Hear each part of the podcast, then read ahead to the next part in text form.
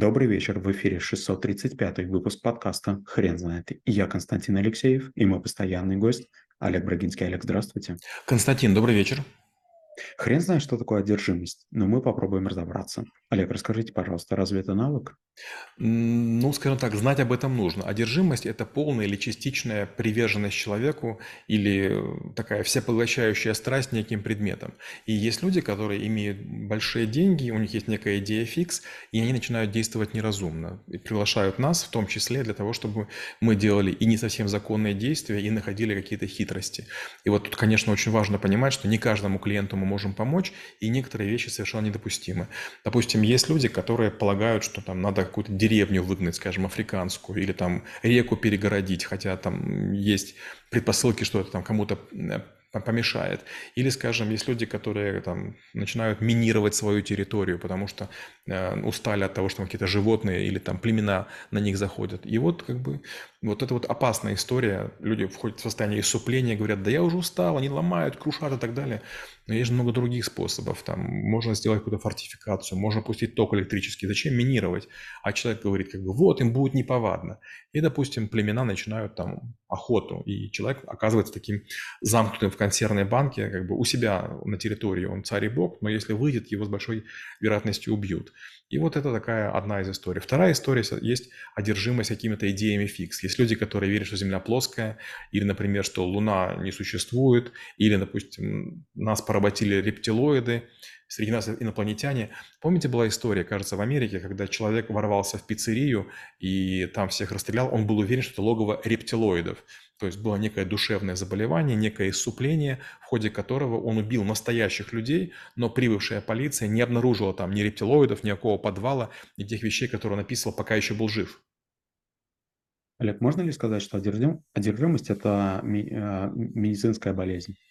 И да, и нет. Дело в том, что есть э, вот случаи, когда у человека есть медицинские показания да, к лечению, и ему нужно там медикаментозное вмешательство. А есть люди, которые как бизнесмены готовы потратить любые совершенно ресурсы, чтобы, скажем, победить в конкурентной гонке. И иногда они ставят на кон все, только потому, что они одержимы. То есть это не только религиозная одержимость, не только одержимость в силу там каких-то нарушений психики или там э, замутнения сознания. Иногда это прям неразумное поведение, потому что вот, знаете, вот коса на камень нашла, и человеку прям хочется что-то доказать. Олег, а я правильно понимаю, что мы обсуждаем этот термин только с негативной точки зрения, но кто-то из наших слушателей может подумать, что а, правильная одержимость, она может быть уместна. Наверное, да. И мы называем такую одержимость приверженностью или по-английски commitment. То есть, если, допустим, вы хотите э, победить на Олимпиаде и к этому стремитесь, мы бы назвали ее приверженностью. А вот одержимость, если невзирая ни на что, даже смотря на болезнь или смотря там на какие-то другие противопоказания, вы пытаетесь это сделать. Вот я только пример одержимости приведу. Я видел видео лет пять назад, там, кажется, Япония, городская или школьная Олимпиада, и вот в одной команде одна из девочек получает эстафетную палочку, начинает бежать, падает падает, ломает ногу. И она начинает по асфальту ползти и царапает колени. Тренер говорит ей остановиться, толпа кричит остановиться, а девочка ползет. Уже там кровавые следы очень страшные. Победа не стоит того уродства, которое будет у девочки. Я бы назвал это одержимостью. Олег, а вы уже упомянули, что есть некоторая религиозная одержимость. А вы не могли бы, пожалуйста, рассказать, как все-таки религия относится к этому? Есть такая штука, как экзорцизм, это изгнание дьявола. Есть люди, которые одержимы дьяволом или там каким-то другим бесом. И вот есть э, священники, которые занимаются тем, что проповедуя на латыни громкие слова, говорят «изыди», и пытаются узнать имя беса и потом выгнать его из человека. Очень спорная история, часто обыгрывается в фильмах, э, точно даже как сон литургический. Она считается такой полумистической историей, но вообще вот в культуре постоянно вот это вот всплывает. То люди какие-то грибов объедятся, то там что-то нанюхаются. И время от времени начинают то богохульство говорить, то объявляют себя пророком. И вот даже в этой ситуации считается, что, наверное, это что-то типа а, маджун. Маджун – это безумный, сумасшедший или одержимый джинами, потому что джин на самом деле это, среди прочего, бес. Кстати, а, в арабской мифологии а, джины и бесы, они красного цвета, потому что они созданы из огня. А вот в наших сказках бесы и джинны обычно голубые, потому что хорошо контрастируют с пустыней. Олег, вы не могли бы, пожалуйста, рассказать, а как все-таки работать с одержимым человеком?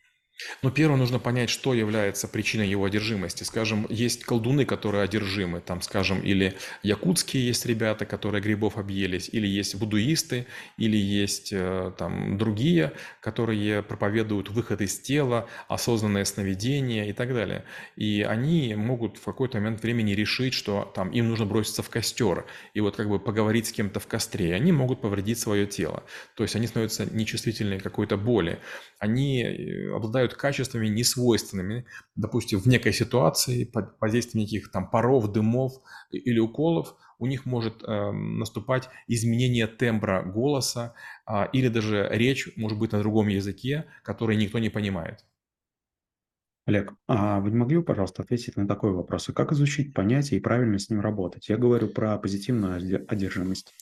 Ну, честно говоря, не так-то просто. Знаете, вот есть люди, которые одержимы написанием книги, какого-то исследования, и даже есть такой термин, называется автоматическое письмо, когда человеку кажется, что за него пишет, то есть ему кто-то бы диктует, он начинает очень судорожно строчить. Такое бывает, когда вы достигаете некого состояния просветления в профессии, в некой дисциплине, в науке, в исследовании, и правда, да, вот мысли вот как, как бы льются. Есть только другая беда, что со временем а, через какой-то промежуток вы прочитываете текст и понимаете, что там не было ничего умного. Это какие-то такие, знаете, как будто бы сгенерированы искусственным интеллектом. То есть текст есть, а смысла нет.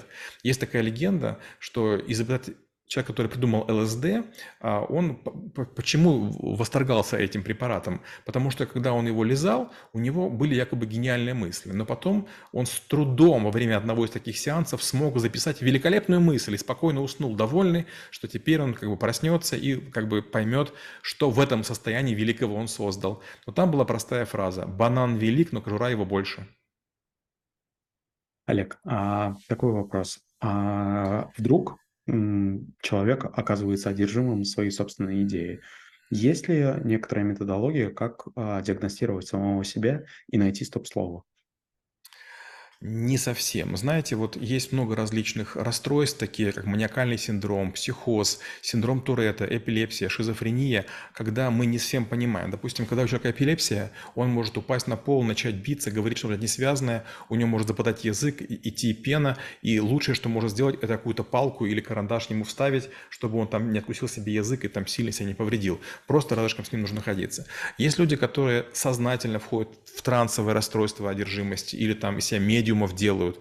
Опять же, много есть разных препаратов химических, физических. Некоторые люди говорят, меня привяжите перед тем, как я буду там вселяться в тело там какого-то, не знаю, там ворона или волка.